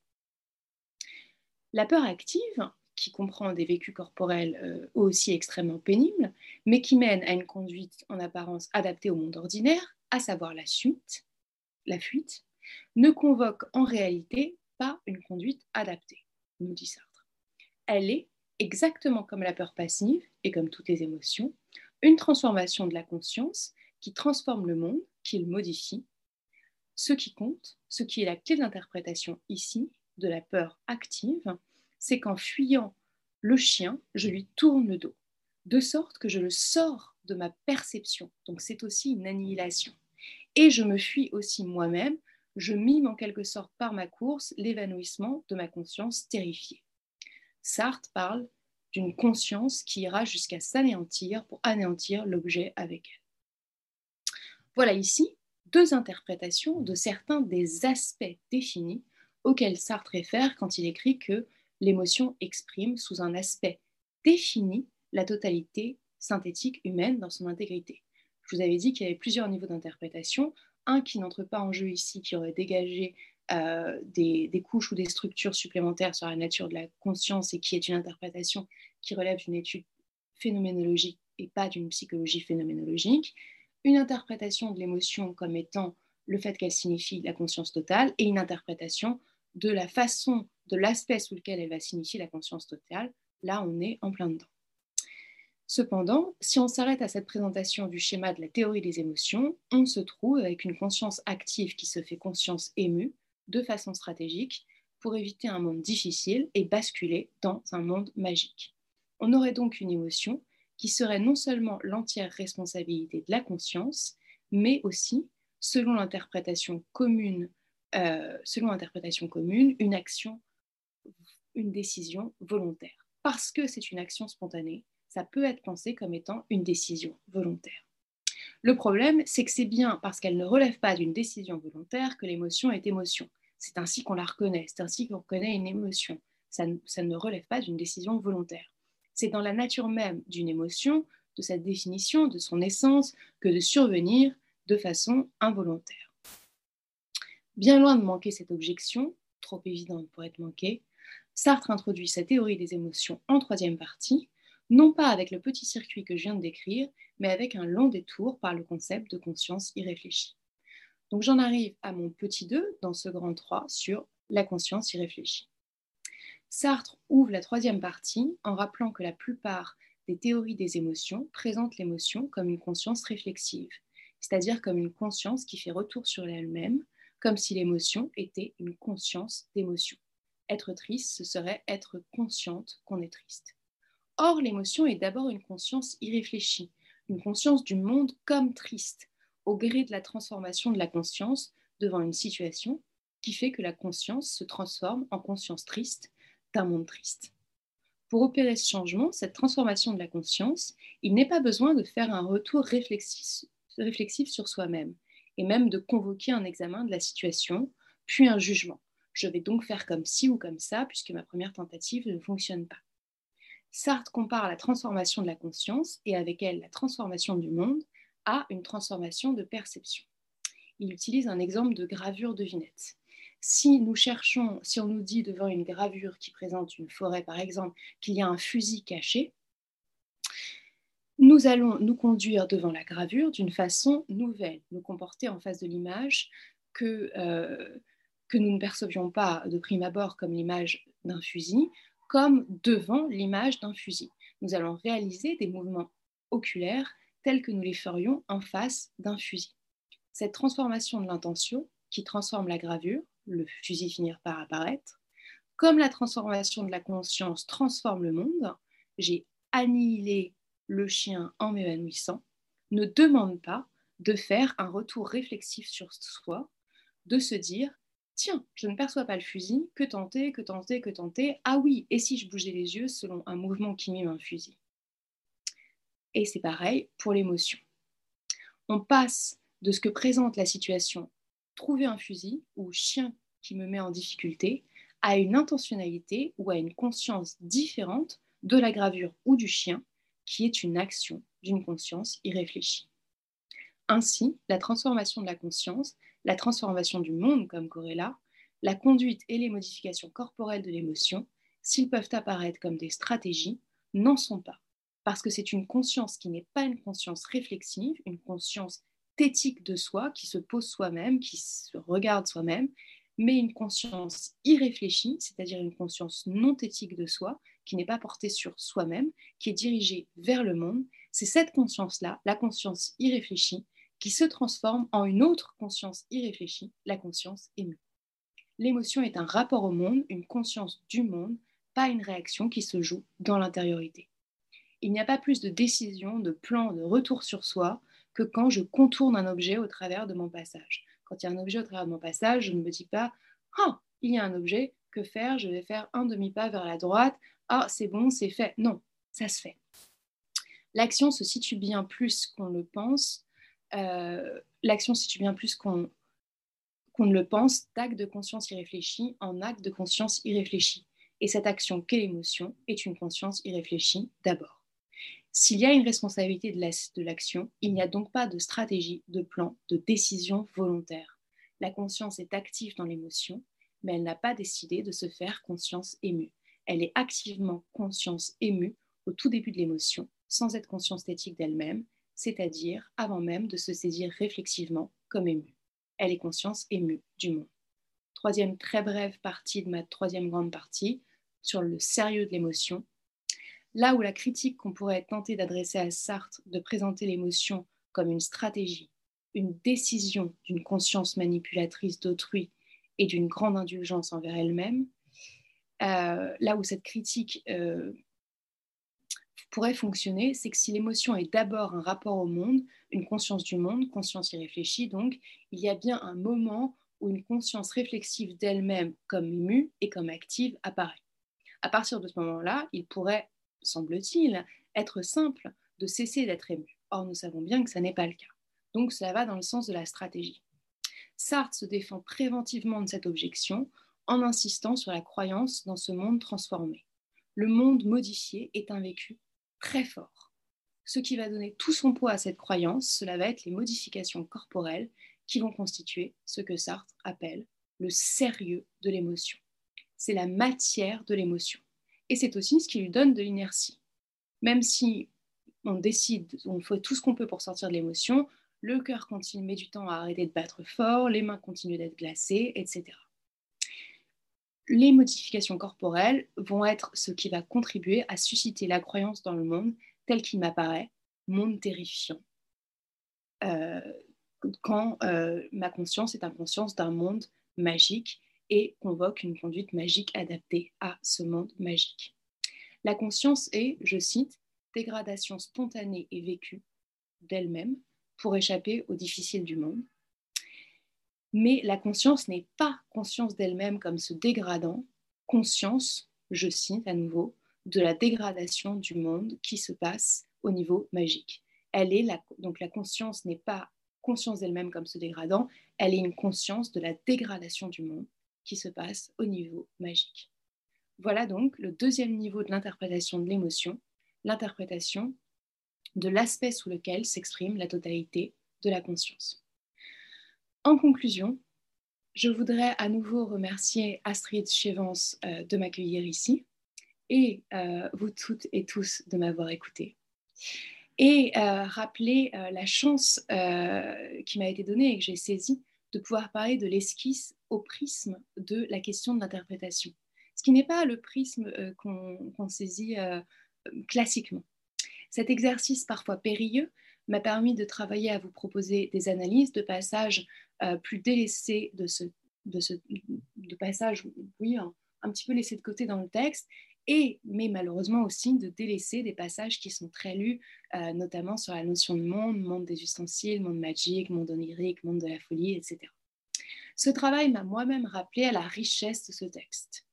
Et je pense qu'il faut faire une place dans nos recherches et nos lectures aux œuvres qui ne sont pas restées comme les plus importantes.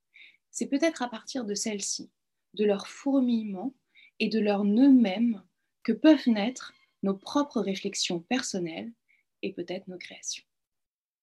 Voilà pour euh, mon intervention. Merci beaucoup, euh, Charlotte, pour ton exposé. Euh, je vais faire ultra court pour que je ne sois pas la seule à, intervenir. Alors, effectivement, ce, texte, on s'était posé la question initialement si c'était vraiment dans le sujet, dans celui d'interprétation.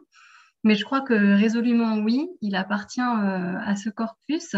Et notamment, je vais lire les deux premières phrases introductives qui, euh, je pense, peuvent nous interpeller de façon très, très contemporaine, même si elles ont été écrites euh, en 1948. Donc, il dit La psychologie est une discipline qui prétend être positive, c'est-à-dire qu'elle veut tirer ses ressources de l'expérience exclusivement. Nous ne sommes plus autant des associationnistes et les psychologues contemporains ne se défendent pas d'interroger et d'interpréter. Alors, je crois qu'il pose déjà, voilà, dès l'introduction, euh, la problématique de l'interprétation, en fait, euh, en psychologie. Et si en 1948, il ne s'inquiète pas, euh, ou, finalement, du moins rhétoriquement, il ne s'inquiète pas du fait que les, psychologues ont conscience d'interpréter et d'interroger, je crois qu'il est bon de se reposer la question actuellement de savoir ce que nous faisons, à la fois en tant que psychiatre et à la fois en tant que psychologue, dans le domaine du soin, on est peut-être plus sensibilisé à ça que dans le domaine de la science, euh, et que nous interrogeons et que nous interprétons. Alors, notamment dans le domaine des sciences, où euh, la psychologie euh, scientifique, que ce soit de la psychométrie ou même de la psychologie cognitive dans le domaine des neurosciences, s'adosse à un modèle de science positiviste plus souvent, et donc plus largement dans le cas du modèle des sciences biomédicales et où cette question de l'interrogation et de l'interprétation, en fait, y compris de ce qui est construit comme fait, euh, est posée assez euh, marginalement. Donc, il me semble que euh, Sartre, dans ce texte, permet justement de réinterroger des concepts que l'on peut souvent prendre pour acquis dans ce type de domaine actuellement. Et je le vois particulièrement dans mon champ de recherche clinique, où on s'appuie beaucoup sur des outils de psychométrie où euh, les émotions, par exemple, sont assez euh, typifiées et réifiées et ne sont pas pensées euh, de façon dynamique au sens, non pas dynamique du terme, mais au sens justement d'une circulation entre la conscience, le corps et l'interprétation de celui qui la vit et l'interprétation reçue par les autres autour de lui. C'était le premier point pour dire que ce texte permet justement de replacer la question de l'interprétation en psychologie. Le, deuxième point euh, que je peux euh, juste souligner, c'est effectivement la question, euh, la question de la magie en fait, qui euh, arrive comme ça euh, vers la fin du texte euh, et qui est en fait amené, alors un peu de façon cachée, mais avec deux, trois allusions en parallèle avec la question du rêve et la question de la folie. C'est-à-dire que Sartre, plusieurs fois, compare le monde de l'émotion au monde du rêve et au monde de la folie, c'est-à-dire dans un état de conscience qui se rapproche plus de l'état de conscience dans lequel on est pendant qu'on rêve ou dans lequel on est pendant qu'on est fou. Et donc, c'est ça qu'il développe, cette question de la conscience qui serait altérée au moment où elle est euh, dans l'émotion et euh, que je trouve résolument intéressante. Euh, alors, complexifier un peu cette question, il dit que l'émotion, il y en a deux sortes. Soit c'est nous qui constituons la magie du monde, comme tu disais, pour remplacer une activité déterministe qui ne peut être réalisée. Donc, c'est-à-dire c'est la conscience qui se place dans cet état altéré pour échapper aux difficiles du monde, soit au contraire, c'est le monde qui se révèle comme magique d'un seul coup autour de nous, qui nous apparaît comme tel. Et ça, c'est lorsqu'il y a l'intervention d'autrui. C'est-à-dire, dans ce cas, lorsque les conduites qui donnent son sens à l'émotion ne sont plus les nôtres, on est dépossédé, en fait, quasiment du sens de notre propre émotion. À ce moment-là, le monde apparaît euh, comme non ustensible, c'est-à-dire euh, de nouveau non modifiable. Il a cette phrase euh, que je trouve assez intéressante. Euh, il dit que l'homme est toujours un sorcier pour l'homme et le monde social est d'abord magique. Sur cette question justement de l'émotionnel qui prime dans, nos, euh, dans, nos, interactions. Alors, avant de laisser la parole à la salle, j'aimerais aussi vous lire, puisque j'ai lu les deux premières phrases du texte, la fin, vraiment les, dernières lignes, alors pas celles de, de la conclusion, mais celles qui, qui finissent le chapitre. Il dit donc l'émotion a un sens, elle signifie quelque chose pour ma vie psychique.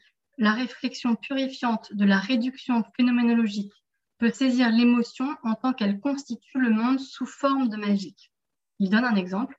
Je le trouve haïssable parce que je suis en colère. Il appelle comme réflexion purifiante, c'est une façon rationnelle de reprendre euh, le, dessus par la réduction phénoménologique sur, euh, sur l'émotion. Il poursuit, mais cette réflexion est rare et nécessite des motivations spéciales. À l'ordinaire, nous dirigeons sur la conscience émotive une réflexion complice qui saisit certes la conscience comme conscience, mais en tant que motivée par l'objet. Et il donne le nouvel exemple en regard. Je suis en colère parce qu'il est haïssable. Donc il met justement ces deux façons d'appréhender l'émotion. Je le trouve haïssable parce que je suis en colère. C'est la réflexion purifiante de la réduction phénoménologique. Et à l'inverse, la vie émotionnelle, je suis en colère parce qu'il est haïssable. Et il conclut, dernière phrase, c'est à partir de ces réflexions que la passion euh, va se constituer. Voilà donc pour euh, euh, ce texte euh, vraiment très peu connu de Sartre qui pose en effet les bases d'une psychologie phénoménologique et qui propose à travers l'exemple de plusieurs émotions et des choses assez intéressantes sur ce que c'est que la tristesse, sur l'horrible comme l'envers de l'admiration. il y avait vraiment des espèces de pépites comme ça que l'on peut trouver ça et là dans le texte qui sont très intéressantes. Euh, le texte fait une cinquantaine de pages, je crois qu'on ne l'a pas dit.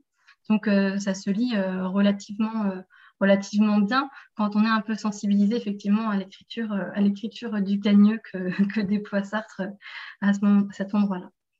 Alors, je ne sais pas s'il y en a qui ont des questions dans la salle. Il nous reste à peu près 20 minutes pour échanger autour de ce texte.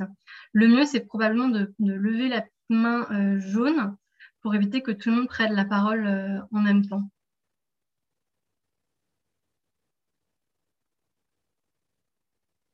Je crois, Charlotte, que tu as déminé toutes les, interrogations que le texte. Allez, vas-y. Elodie Oui, bonsoir. Je ne vais pas mettre la vidéo parce que je ne suis pas seule dans la pièce où je suis, mais je, vais poser une petite question. Euh, ben, merci beaucoup, euh, Charlotte, pour euh, cet exposé qui était très clair et très intéressant. Et c'est un texte que j'aime beaucoup aussi, donc je suis toujours contente d'en entendre parler.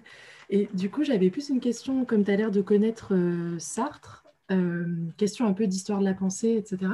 Euh, parce qu'effectivement, il y a cette critique de la psychologie et euh, enfin de Janet et de la psychanalyse pour rendre compte finalement de la conscience. Donc, il a l'air de dire que la méthode phénoménologique est meilleure pour rendre compte de, la conscience. Enfin, je parle sous le contrôle de ta connaissance du texte et de l'auteur, etc. Et du coup, est-ce qu'à l'inverse, il voit la phénoménologie comme une méthode utile pour la clinique? Enfin, est-ce qu'il pense que la phénoménologie peut être utile pas seulement euh, en philosophie comme quelque chose de théorique pour théoriser la conscience, mais aussi peut apporter quelque chose inversement à, euh, à la clinique comme une méthode qui serait concurrente ou alternative ou complémentaire par rapport à euh, bah, la psychologie, la psychanalyse, enfin les autres les méthodes qui existent, les méthodes cliniques qui existent et dont il fait finalement une critique un peu, un peu théorique. Alors, oui et non.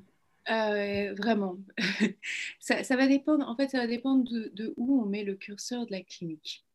Euh, oui, dans la mesure où euh, ce travail-là se prolonge dans l'être et le néant, puis ensuite dans ses travaux sur Genet, sur Baudelaire et dans son travail inachevé sur Flaubert, hein, dans la tentative d'une psychanalyse existentielle et euh, avec, avec l'idée que euh, tout, euh, à nouveau, tout est signifiant, tout acte est signifiant. Et ce que, ce que cela signifie, c'est un, projet originaire, un choix originaire, et on pourrait tout expliquer en fonction de ce, de ce, proche, de ce premier projet, pour ainsi dire.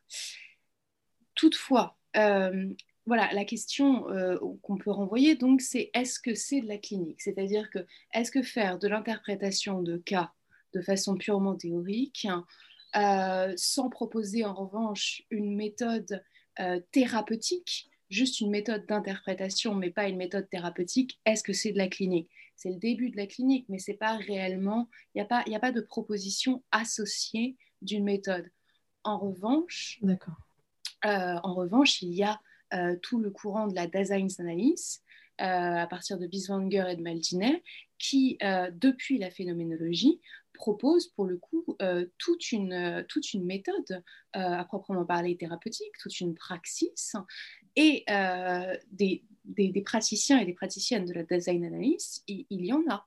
Il est possible à Paris, alors hein, probablement pas dans la banlieue de Tours, mais à Paris, il est possible d'être suivi par un thérapeute ou une thérapeute qui euh, suit, euh, qui se revendique de la design analysis et qui utilise euh, cette technique dans, avec, un, côté technique. Voilà. Je ne sais pas si j'ai bien. D'accord, si, si, parfaitement. Merci beaucoup pour, pour cette réponse. Mais c'est pas tant inspiré de Sartre que ça, même si, même si bon, les, les, Sartriens et les Sartriennes ont quand même beaucoup tendance à s'intéresser à la design analysis, donc ça, ça, se mélange un petit peu. Je peux juste compléter euh, ta réponse, Charlotte. Je crois qu'on peut préciser aussi que l'ambition de Sartre dans ce texte n'est absolument pas de résoudre ni la question des troubles, euh, des troubles de la psyché, euh, de, la folie ou quoi que ce soit. Enfin, il n'en parle absolument pas. Et par contre, on le sent plutôt intéressé par fonder une anthropologie, en fait. Ah et que voilà, et ça c'est vraiment le, cadre de sa pensée. Et c'est comme s'il avait été un peu déçu par la psychologie qu'il voit comme dans, son incapacité à fonder l'anthropologie lorsqu'elle a pour tâche de collectionner des faits. Et que lui, il veut faire d'abord une herméneutique, il propose, sa méthode, c'est de proposer une herméneutique de l'existence, fonder une anthropologie qui servira de base à la psychologie. Et son mouvement, c'est celui-là. Et c'est vraiment un mouvement théorique de fondation, euh, de base solide pour une psychologie n'est pas une psychologie euh, clinique, mais que c'est une psychologie euh, en fait scientifique, c'est-à-dire de, production de connaissances sur, sur l'être humain. Je ne sais pas si, tu es d'accord avec ça.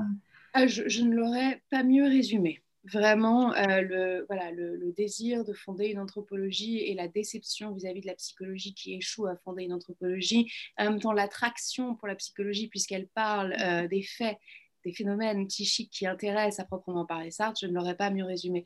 Je voudrais compléter euh, à nouveau euh, ma réponse précédente euh, en, en, disant qu'il y a une tentative de travailler entre psychanalyse et ontologie sartrienne qui est une tentative pratique, c'est la tentative de Betty Cannon. Alors Betty Cannon, c'est une américaine, une psychologue américaine qui a écrit un ouvrage qui s'appelle Sartre et Lacan qui est un très bon ouvrage, qui a reçu d'ailleurs une très bonne réception, hein, chez, surtout chez les, Sartriennes et les Sartriens, euh, qui, qui, permet, euh, qui est un, bon ouvrage introductif à certains égards d'ailleurs, mais euh, qui, vise pour elle la possibilité d'introduire dans sa pratique psychologique plutôt d'orientation analytique ce qu'elle tire de l'ontologie euh, phénoménologique de Sartre.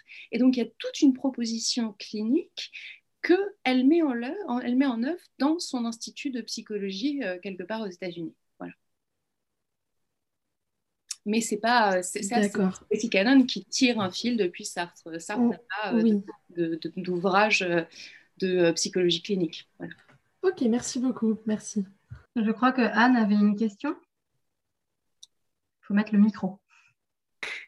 Oui, j'avais une question, mais merci Charlotte pour cet exposé. Euh, j'avais une question, mais en fait, vous venez un peu d'y répondre, donc euh, je ne sais pas si ça sert à quelque chose que je la pose, mais c'était lié à ce que vous venez de dire sur la question de la clinique, parce que je me demandais justement si on pouvait, à partir de Sartre, euh, penser les émotions pathologiques, dans le sens que j'avais vraiment le sentiment que d'après sa théorie, en fait, toute émotion même normale, en fait, est considérée sous ce prisme de la pathologie ou de la modification de l'état de conscience. Et du coup, est-ce qu'on ne pourrait pas donner sens aux états euh, émotionnels pathologiques comme l'élation maniaque ou la dépression euh, à partir de cette théorie-là, mais j'imagine que c'est ce que fait euh, Canon. Et en tout cas, je me posais la question de cette articulation entre modification de, de la conscience et du rapport conscience-monde. Par exemple, c'est vrai que dans la, dans la, dans la manie, le monde, enfin, en fait, ce, ce, thème du monde comme, comme magie, etc., je pense qu'il y a, ça me paraît assez euh, opérant, mais du coup, j'imagine que Canon fait ça peut-être?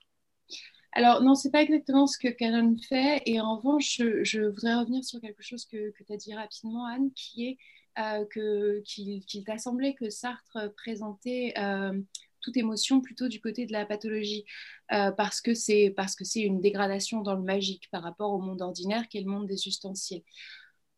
Alors moi, je n'inférerais pas euh, de l'emploi du terme de dégradation ou de celui de magique euh, quelque chose qui désignerait la pathologie, puisque l'émotion, ça, n'est pas du côté de la pathologie, c'est une structure de la conscience et il qui s'exprime ici. Et Sartre échoue, entre guillemets, parce que ce n'est pas le projet qui se donne, mais ne donne pas à ce moment-là la structure de la conscience qui est sa possibilité d'être affectée. Il la dégage dans l'être et le néant, mais il la dégage, et encore, c'est discutable, mais il ne la dégage pas euh, dans l'esquisse, mais euh, ça n'est pas une pathologie, c'est un monde différent, un autre monde que euh, le monde des ustensiles.